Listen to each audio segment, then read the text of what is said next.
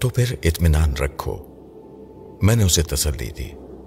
کل صبح کے بعد تم دونوں کے درمیان مقابلہ ہوگا اور تمہاری جیت ضرور ہوگی۔ ابھی تو میں نے اسے باندھ رکھا ہے۔ وہ منتر بھی نہیں پڑھ سکے گی۔ اب یہ بتاؤ کہ کل صبح کے بعد اگر اسے اسی طرح باندھ کر رکھا جائے تو کیا وہ منتر پڑھ سکے گی؟ ہاں وہ منتر ایسے ہیں جو میری اور چھمیا کی روح کی گہرائیوں میں اتر گئے ہیں۔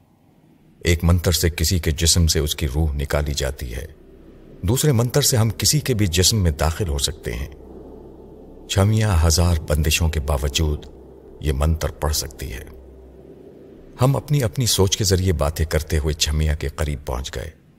وہ درخت سے بندھی ہوئی بڑی بے بسی سے مجھے اور سامی کو دیکھ رہی تھی۔ اگر وہ آزاد ہوتی تو کوئی نہ کوئی منتر پڑھ کر ہمیں بے بس کرنے کی کوشش کرتی۔ ویسے اب اسے رسیوں سے آزاد کرنا ضروری تھا، کیونکہ میں اسے اور سامی کو اپنی کوٹھی میں لے جانا چاہتا تھا۔ ہم اس جنگل میں رہ کر اس وقت کا انتظار نہیں کر سکتے تھے، جب سامی اپنا جسم حاصل کر لیتی اور چھمیا کی روح کہیں بھٹکنے چلی جاتی۔ یہ اہم مرحلہ میری کوٹھی میں طے ہو سکتا تھا۔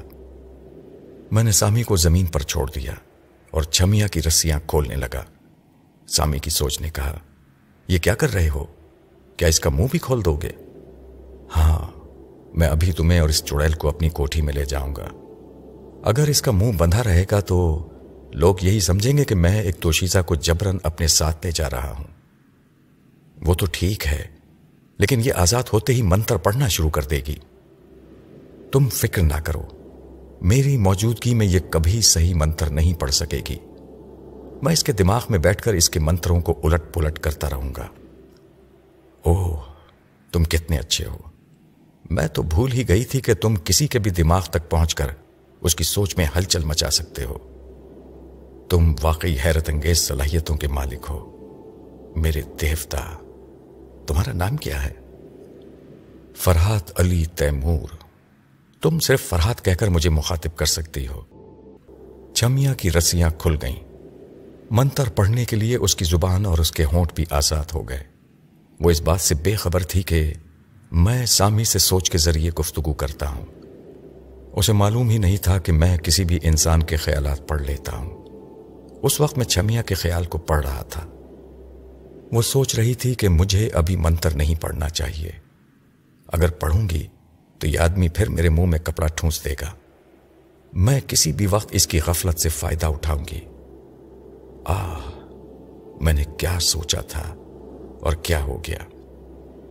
گرو مہاراج نے ٹھیک ہی کہا تھا کہ کنڈل کے اندر بلانے کے لیے سامی کے راستے میں کوئی رکاوٹ نہ ہو۔ میں نے تو یہی کوشش کی تھی کہ کوئی رکاوٹ پیدا نہ ہو۔ راستہ بالکل صاف تھا۔ وہ سیدھی کنڈل کے اندر چلی آتی، لیکن وہ خود نہیں آئی۔ نہ جانے اس کے اندر کیسی شکتی ہے۔ میرے منتر بھی اس کا کچھ نہیں بگاڑ سکے۔ ہاں یاد آیا۔ جب وہ کنڈل کے اندر آ رہی تھی، اس وقت میں منتر پڑھتے پڑھتے ایک ذرا رک گئی تھی۔ شاید کچھ غلط ہی ہو گئی تھی۔ بس اسی وقت اسے بھاگنے کا موقع مل گیا۔ کچھ بھی ہو، اس کمینی کے نصیب بہت اچھے ہیں۔ اب الٹا مجھے مصیبت میں پھنسا دیا ہے۔ میں اس نوجوان کی بھینٹ دینے والی تھی۔ نہ جانے اب یہ میرے ساتھ کیسا سلوک کرے گا۔ کیدار بھی پتہ نہیں کہاں جا کے مر گیا ہے۔ وہ سامی کے پیچھے گیا تھا۔ اس نے مجھ سے پوچھا، کیدار کہاں ہے؟ کیا تم اپنے یار سے ملنا چاہتی ہو؟ اس نے ناگواری سے مجھے دیکھ کر کہا ہاں وہ میرا یار ہے۔ کہاں ہے وہ؟ وہ زندگی اور موت کے درمیان ایڑیاں رگڑ رہا ہے۔ نہیں، وہ بڑے اعتماد سے بولی، تم جھوٹ بولتے ہو۔ کیدار جیسا پہلوان اتنی بے بسی سے موت کی طرف نہیں جائے گا۔ مجھے اس کے پاس لے چلو۔ وہ کہاں ہے؟ ہم باتیں کرتے ہوئے اس جگہ آ گئے، جہاں کیدار اپنے لہو میں ٹوبا ہوا، ایک لاش کی طرح خاموش پڑا ہوا تھا۔ اسے دیکھتے ہی چھمیا پر ذرا دیر کے لیے سخت تاری ہو گیا۔ اسے یقین نہیں آ رہا تھا کہ جو کچھ وہ آنکھوں سے دیکھ رہی ہے، وہ ایک حقیقت ہے۔ لیکن وہ حقیقت سے انکار نہیں کر سکتی تھی۔ کیدار کو ایسی حالت میں دیکھ کر وہ چیخیں مارتی۔ اور دوڑتی ہوئی اس کے پاس گئی اور اس کے چہرے پر جھک کر دیکھنے لگی کہ وہ زندہ ہے یا مر چکا ہے۔ وہ کچھ اس انداز میں اس پر جھکی ہوئی تھی کہ اس کو چہرہ نظر نہیں آ رہا تھا۔ جب وہ اپنی مانگ سے سندور نکال کر اپنی ہتھیلی پر لگانے لگی تو اچانک سامی میرے بازو میں تڑپ گئی۔ میں نے سوچ کے ذریعے پوچھا، کیا بات ہے؟ اس کی سوچ نے کہا، چھمیا اپنے یار کا ماتم نہیں کر رہی ہے، بلکہ ہتیلی پر سندور لگا کر اپنا منہ چھپائے زیر لب منتر پڑ رہی ہے۔ میں نے چونک کر چھمیا کی جانب دیکھا۔ چاندنی کے باوجود اس کا چہرہ نظر نہیں آ رہا تھا، کیونکہ اس پر درخت کا سایہ پڑ رہا تھا۔ مجھے اس کے ہلتے ہوئے لب دکھائی نہیں دیے، لیکن سامی نے بلی کی تیز نظروں سے نیم تاریکی میں اسے دیکھ لیا تھا۔ میں نے فوراً ہی اس کے دماغ تک پہنچ کر اس کے منتر کو سنا۔ وہ کچھ ایسے اگڑم بگڑم قسم کے الفاظ ادا کر رہی تھی۔ جو میری سمجھ سے باہر تھے۔ میں نے بھی اسی طرح کے بے معنی الفاظ اس کی سوچ میں بولنا شروع کر دیے۔ اگڑم بگڑم تگڑم، تریا چلتر چھمیا چھم چھم حد تیری کی ابسم تپسم چھمیا نے بوکھلا کر دونوں ہاتھوں سے اپنا سر تھام لیا۔ اس کے دماغ میں ہلچل مچتے ہی اس کی یادداشت گڑبڑا گئی۔ جب دماغ ہی کنٹرول میں نہ رہے تو یادداشت کیسے قائم رہ سکتی ہے؟ وہ ذرا دیر کے لیے منتر بھول گئی۔ پھر میں اس کی سوچ میں خاموش ہوا تو اسے منتر یاد آ گیا۔ وہ دوبارہ پڑھنے لگی۔ میں نے ایک بار پھر گڑبڑ کی۔ اس بار وہ پریشان ہو کر میری طرف دیکھنے لگی۔ اسے شبہ ہوا کہ میں کوئی عمل کر رہا ہوں۔ میں نے اس کی طرف بڑھتے ہوئے کہا، تم منتر نہیں پڑھ سکو گی۔ جب بھی پڑھنا چاہو گی، تمہارا دماغ تمہارا ساتھ نہیں دے گا۔ یقین نہ ہو تو پھر پڑھ کر دیکھ لو۔ اسے یقین نہیں آیا۔ وہ تیسری بار پڑھنے لگی میں نے سوچ کے ذریعے پھر مداخلت کی تو وہ پہلے کی طرح گڑبڑا گئی۔ اپنا منتر بھول کر مجھے حیرانی سے تکنے لگی اسے اس بات کی حیرانی تھی کہ میں نے اس کی طرح کوئی منتر نہیں پڑھا تھا۔ میرے ہونٹ بند تھے۔ پھر بھی اس پر اثر انداز ہوا تھا۔ وہ ایک قدم پیچھے ہٹ کر حیرانی سے بولی، کیا تم انتر گیانی ہو؟ ہاں میں انتر گیانی ہوں۔ دلوں کے بھید جان لیتا ہوں۔ تم جب بھی منتر پڑھو گی، میں اس منتر کو تمہارے دماغ سے مٹا دیا کروں گا۔ اب تمہاری بھلائی اسی میں ہے کہ میرے ساتھ خاموشی سے چلو۔ اور کوئی منتر پڑھنے کی زحمت نہ اٹھاؤ۔ کل صبح جب سامی اس قابل ہو جائے گی کہ وہ بلی کا جسم چھوڑ سکے، تو تم اس کا جسم اسے واپس دے دینا۔ اگر تم انکار کرو گی اور اس سے مقابلہ کرنے کے لیے منتر پڑھو گی تو میں اپنے گیان سے تمہیں پڑھنے کا موقع نہیں دوں گا۔ تم اپنے بچاؤ کے لیے جو کچھ کر سکتی ہو کرو، لیکن تمہارے نصیب میں ناکامی ہوگی۔ تمہیں سامی کا جسم چھوڑ کر جانا ہی ہوگا۔ وہ تھوڑی دیر تک چپ چاپ کھڑی سوچتی رہی۔ ابھی اس آدمی سے ٹکرانا نادانی ہے۔ سامی کل صبح سے پہلے بلی کے جسم سے آزاد نہیں ہو سکے گی۔ اس وقت تک میں اپنے بچاؤ کی تدبیر سوچ لوں گی۔ اگر موقع ملا تو اسے بلی کے جسم میں ہی قید رکھنے کے لیے پچاس بار منتر پڑھ لوں گی۔ لیکن ابھی مجھے ہار مان کر اس آدمی کے ساتھ جاننا چاہیے۔ یہ سوچ کر چھمیا نے شکست خوردہ انداز میں سر کو جھکا لیا اور میرے ساتھ چلنے لگی۔ سامی میرے دونوں بازوؤں میں سینے سے لگی ہوئی تھی۔ ہم تقریباً ایک گھنٹے تک اس جنگل میں بھٹکتے رہے۔ پھر ہمیں راوی کا کنارہ نظر آ گیا۔ ہم کنارے کنارے آگے بڑھنے لگے۔ چھمیا چپ چاپ سر چکائے ہمارے ساتھ چل رہی تھی۔ میں کبھی کبھی اس کی طرف دیکھ لیتا تھا کہ کہیں وہ منتر تو نہیں پڑھ رہی ہے۔ سامی بھی محتاط نظروں سے اسے دیکھتی رہتی تھی۔ آدھے گھنٹے بعد ہم شاہدرا پہنچ گئے۔ اس وقت رات کے تین بجے تھے۔ راستے اور گلیاں ویران تھیں۔ کوٹی تک پہنچنے کے لیے رکشا یا ٹیکسی ملنے کی توقع نہیں تھی، لیکن تقدیر مہربان تھی۔ ایک گلی سے گزرتے وقت ایک مکان کے سامنے ٹیکسی نظر آ گئی۔ ہم نے قریب پہنچ کر دیکھا کہ ٹیکسی چلانے والا پچھلی سیٹ پر خراٹے لے رہا تھا۔ یہ اچھا ہی ہوا کہ وہ سویا ہوا تھا۔ اگر جاگتا رہتا تو دنیا جہاں کے سوالات کرتا کہ ہم کون ہیں، کہاں سے آئے ہیں اور اتنی رات کو کہاں جا رہے ہیں۔ اور یہ کہ چولی اور گھاگرا پہنے ہوئی لڑکی کہاں سے پکڑ کر لائے ہو۔ اتنے سارے سوالات سے بچنے کے لیے میں نے اس کے خوابیدہ دماغ میں جھانک کر دیکھا۔ وہ سوچ کی اسکرین پر خواب دیکھ رہا تھا۔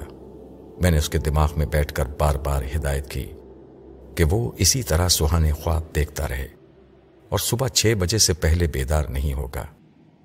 جب اس کی طرف سے اطمینان ہو گیا تو میں نے اس کی جیبوں کی تلاشی لی۔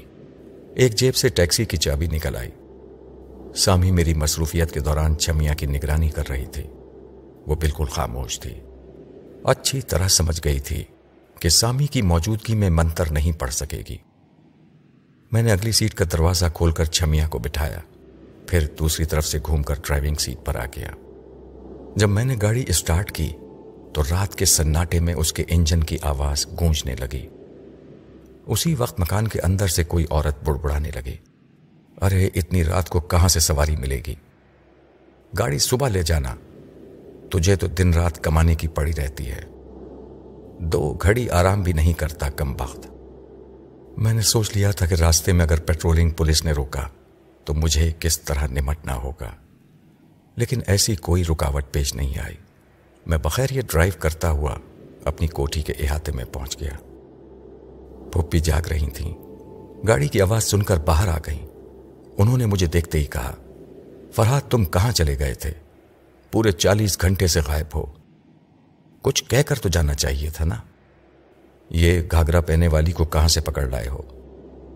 پپی جان، یہ گھاگرے والی، بہت بڑی مصیبت ہے۔ اسی مصیبت میں الجھا ہوا تھا۔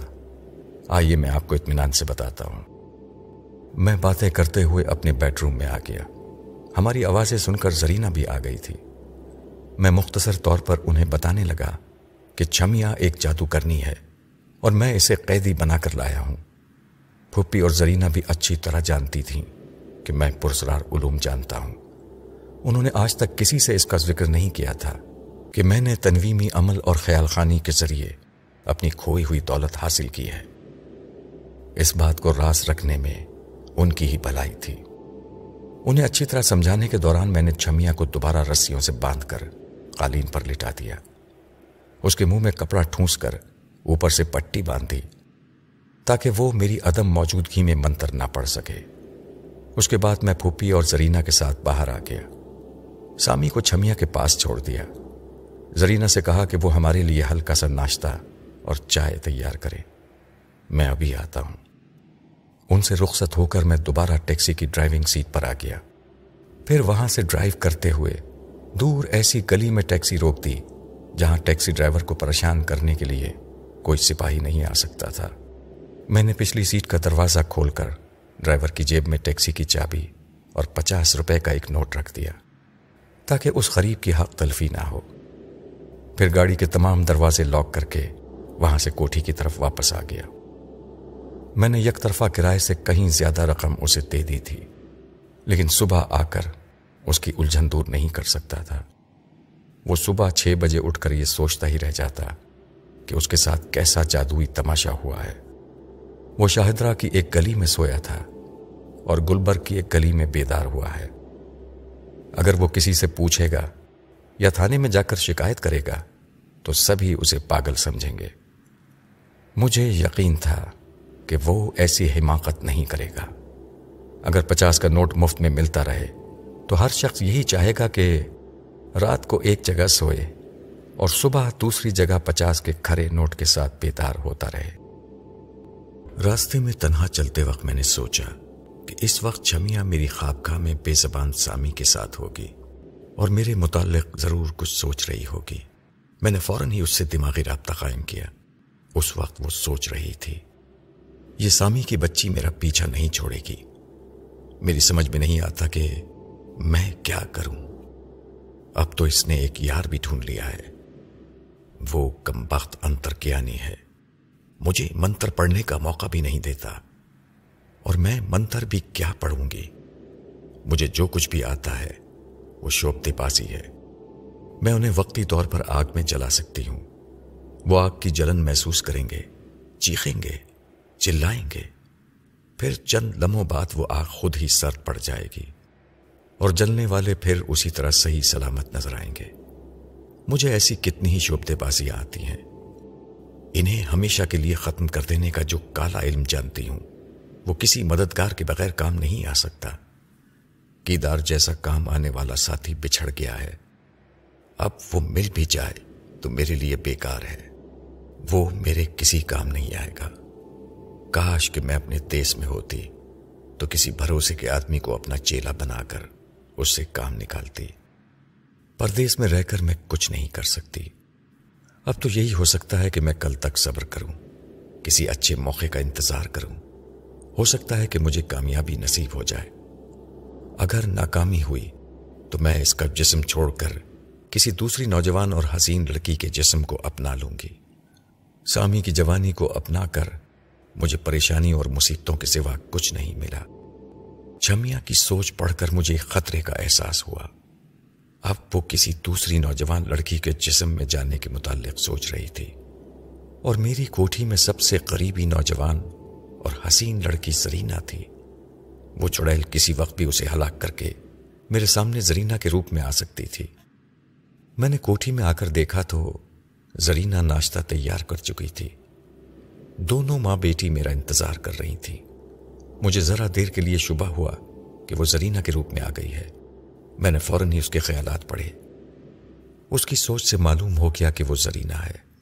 میں نے پھپھی سے کہا پھپھی جان، میں آپ کو بتا چکا ہوں کہ چھمیا کتنی خطرناک ہے۔ اگر وہ میری لا علمی میں کوئی کالا منتر پڑے گی، تو آپ کو یا زرینہ کو نقصان پہنچے گا۔ لہذا آپ لوگوں کا یہاں رہنا مناسب نہیں ہے۔ آپ ایک دن کے لیے زرینہ کو لے کر شاہ کوٹ چلی جائیں۔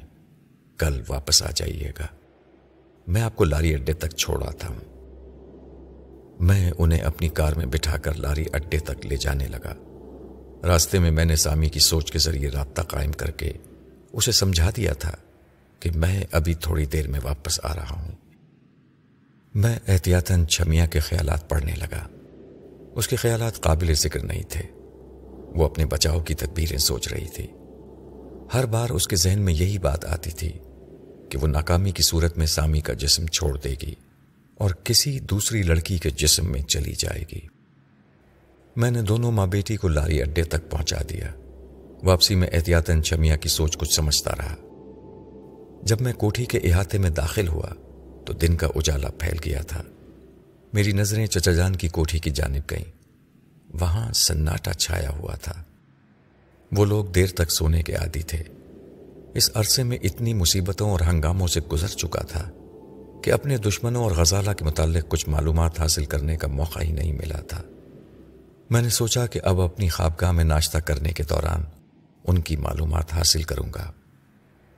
میں ناشتے کی ٹرے لے کر اپنے بیڈ روم میں آ گیا۔ چھمیاں اسی طرح لیٹی ہوئی تھی۔ اور سامی ایک پہرے دار کی طرح اس کے قریب بیٹھی تھی۔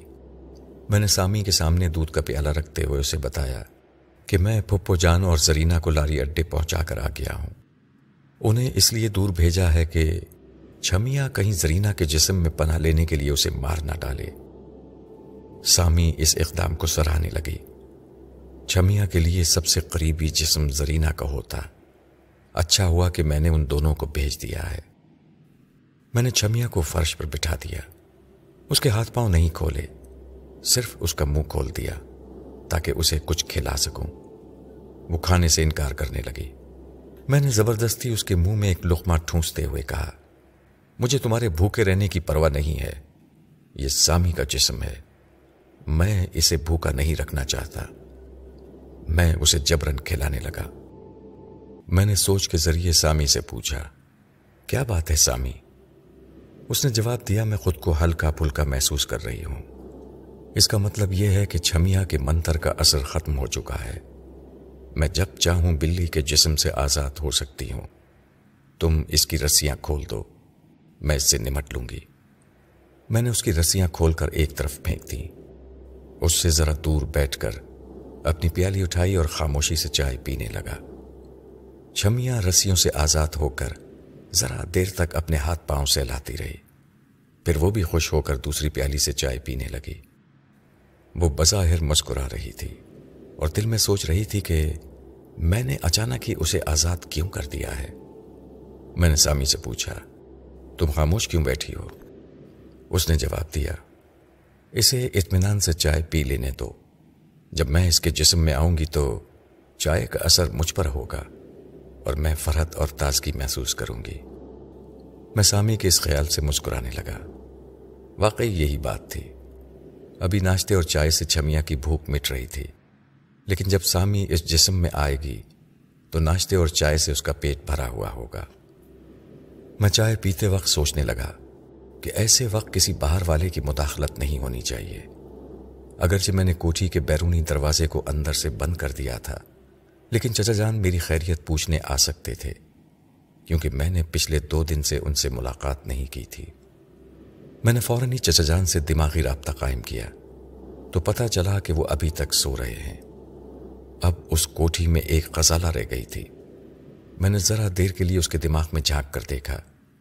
اس کی سوچ نے بتایا کہ وہ اپنی خواب گاہ سے نکل کر کوٹھی کے باہر آ رہی ہے۔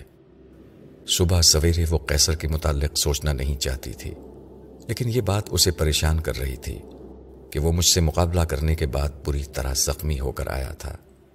اور غزالہ کی سوچ کے مطابق کسی ہسپتال میں زیر علاج تھا۔ میں خیال کی اسکرین پر غزالہ کو دیکھ رہا تھا۔ وہ سوچتی ہوئی کوٹھی کے باہر آ گئی تھی اور اب میری کوٹھی کی جانب دیکھ رہی تھی۔ وہ جیسے جیسے دیکھتی ہوئی آگے بڑھ رہی تھی، ویسے ہی ویسے میری صورت اس کے تصور میں آ رہی تھی اور اس کے دل میں شدید نفرت پیدا ہوتی جا رہی تھی۔ پھر اس نے اپنی کوٹھی کے احاطے سے باہر سڑک پر آ کر سوچا۔ معلوم ہوتا ہے کہ مقابلے میں وہ فرحاد کا بچہ بھی مارا گیا ہے۔ اگر زندہ ہوتا تو اپنی کوٹھی میں ضرور نظر آتا۔ وہ ڈیڈی سے ملنے بھی نہیں آیا۔ خدا کرے وہ مر گیا ہو۔ مجھے اس کے ہاں جا کر پوپو جان سے پوچھنا چاہیے۔ وہ میری کوٹھی میں آنا چاہتی تھی اور ابھی میں کسی کی مداخلت برداشت نہیں کر سکتا تھا۔ میں نے فوراً ہی اس کی سوچ بن کر اسے کوٹھی میں نہ آنے کا مشورہ دینا چاہا۔ لیکن اس وقت میری توجہ ہٹ گئی۔ میرے سامنے بیٹھی ہوئی چھمیا اچانک ہی فرش پر گر کر تڑپ رہی تھی۔ میں نے پلٹ کر بلی کی طرف دیکھا تو وہ مردہ نظر آ رہی تھی۔ اس کا مطلب یہی تھا کہ سامی بلی کے جسم سے نکل کر چھمیا کی سانسوں میں رکاوٹ پیدا کر رہی تھی۔ ایسے وقت سامی کو میری مدد کی ضرورت تھی۔ میں فوراً ہی چھمیا کی سوچ کو پڑھنے لگا۔ وہ اپنی حفاظت کے لیے منتر پڑھ رہی تھی۔ میں نے اسے مزید پڑھنے کا موقع نہیں دیا۔ پہلے کی طرح اس کے دماغ میں ہلچل مچانے لگا۔ اپنی سوچ کا توازن بگڑتے ہی وہ منتر بھول گئی۔ اس کا نتیجہ یہ ہوا کہ منتر کا تسلسل ٹوٹ گیا اور سامی کا پلہ بھاری ہو گیا۔ شاید شمیا سمجھ گئی تھی کہ میری موجودگی میں وہ منتروں کے ذریعے سامی سے مقابلہ نہیں کر سکے گی۔ میں اسی طرح اس کے دماغ میں ہلچل مچاتا رہوں گا۔ اس لیے میرے سامنے پڑا ہوا جسم جلد ہی پرسکون ہو گیا۔ اب اس میں تڑپ اور استراب نہیں تھا۔ اس وقت میرے سامنے جو بھی تھی وہ چپ چاپ آنکھیں بند کیے لیٹی ہوئی تھی۔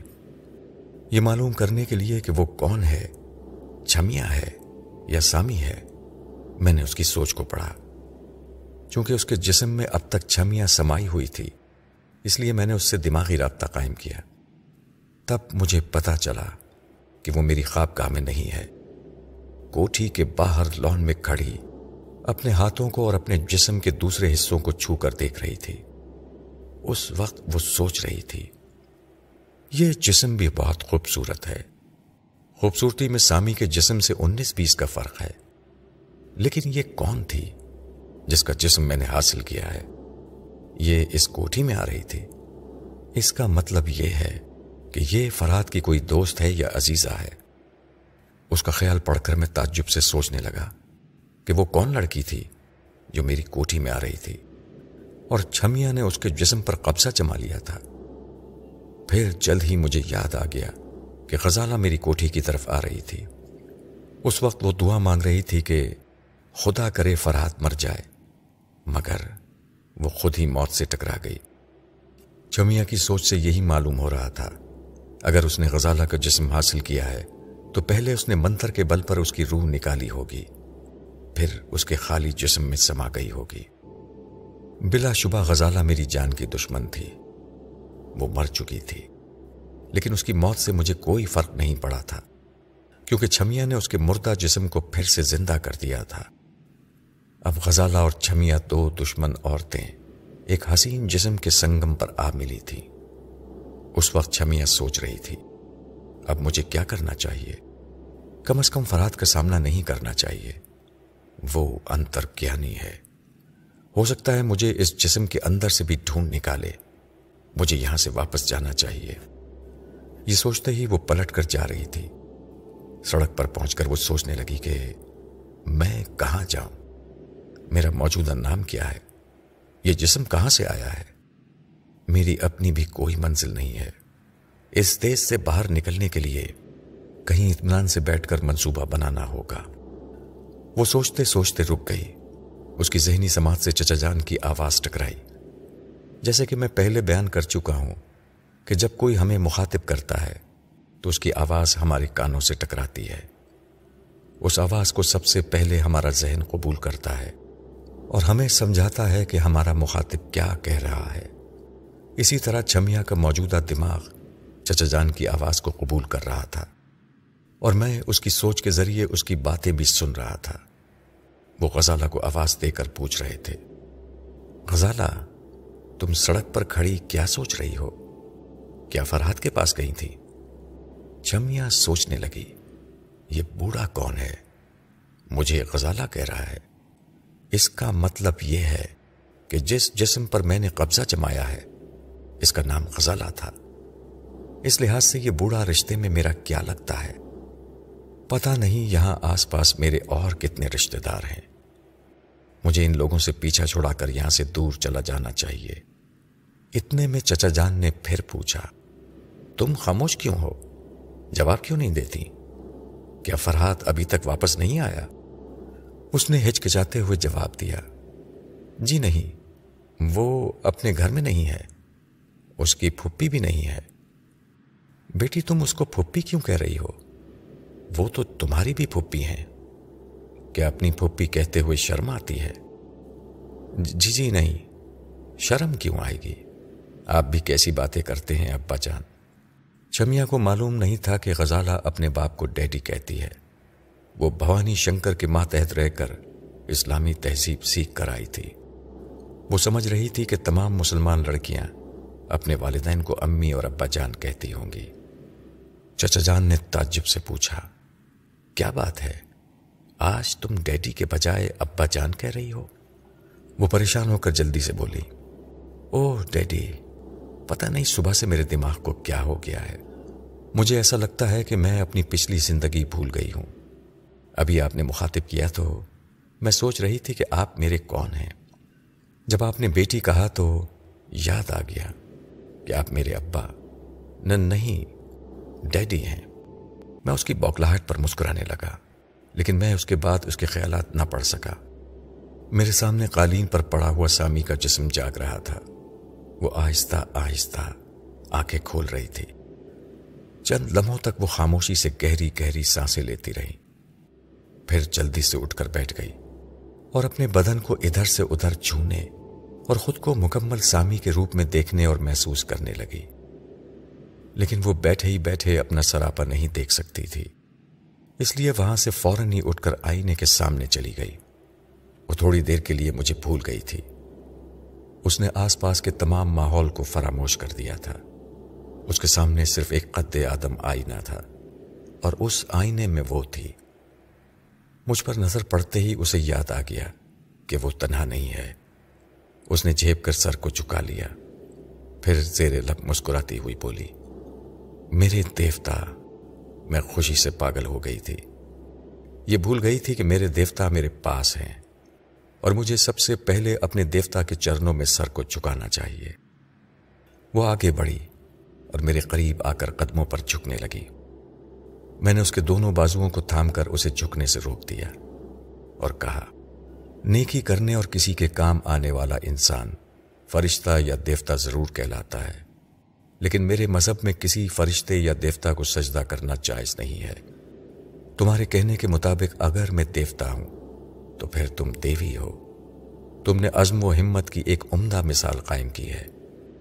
اگر تم ہمت ہار جاتی اور کسی مرحلے پر چھمیا سے شکست تسلیم کر لیتی، تو زندگی کے ایک حادثاتی موڑ پر ہماری ملاقات نہ ہو سکتی اور نہ ہی میں تمہارے کام آ سکتا۔ حقیقت یہ ہے کہ تم نے اپنے حوصلوں سے اپنی کھوئی ہوئی دولت حاصل کی ہے۔ یہ جسم تمہاری جد و جہد کا انعام ہے۔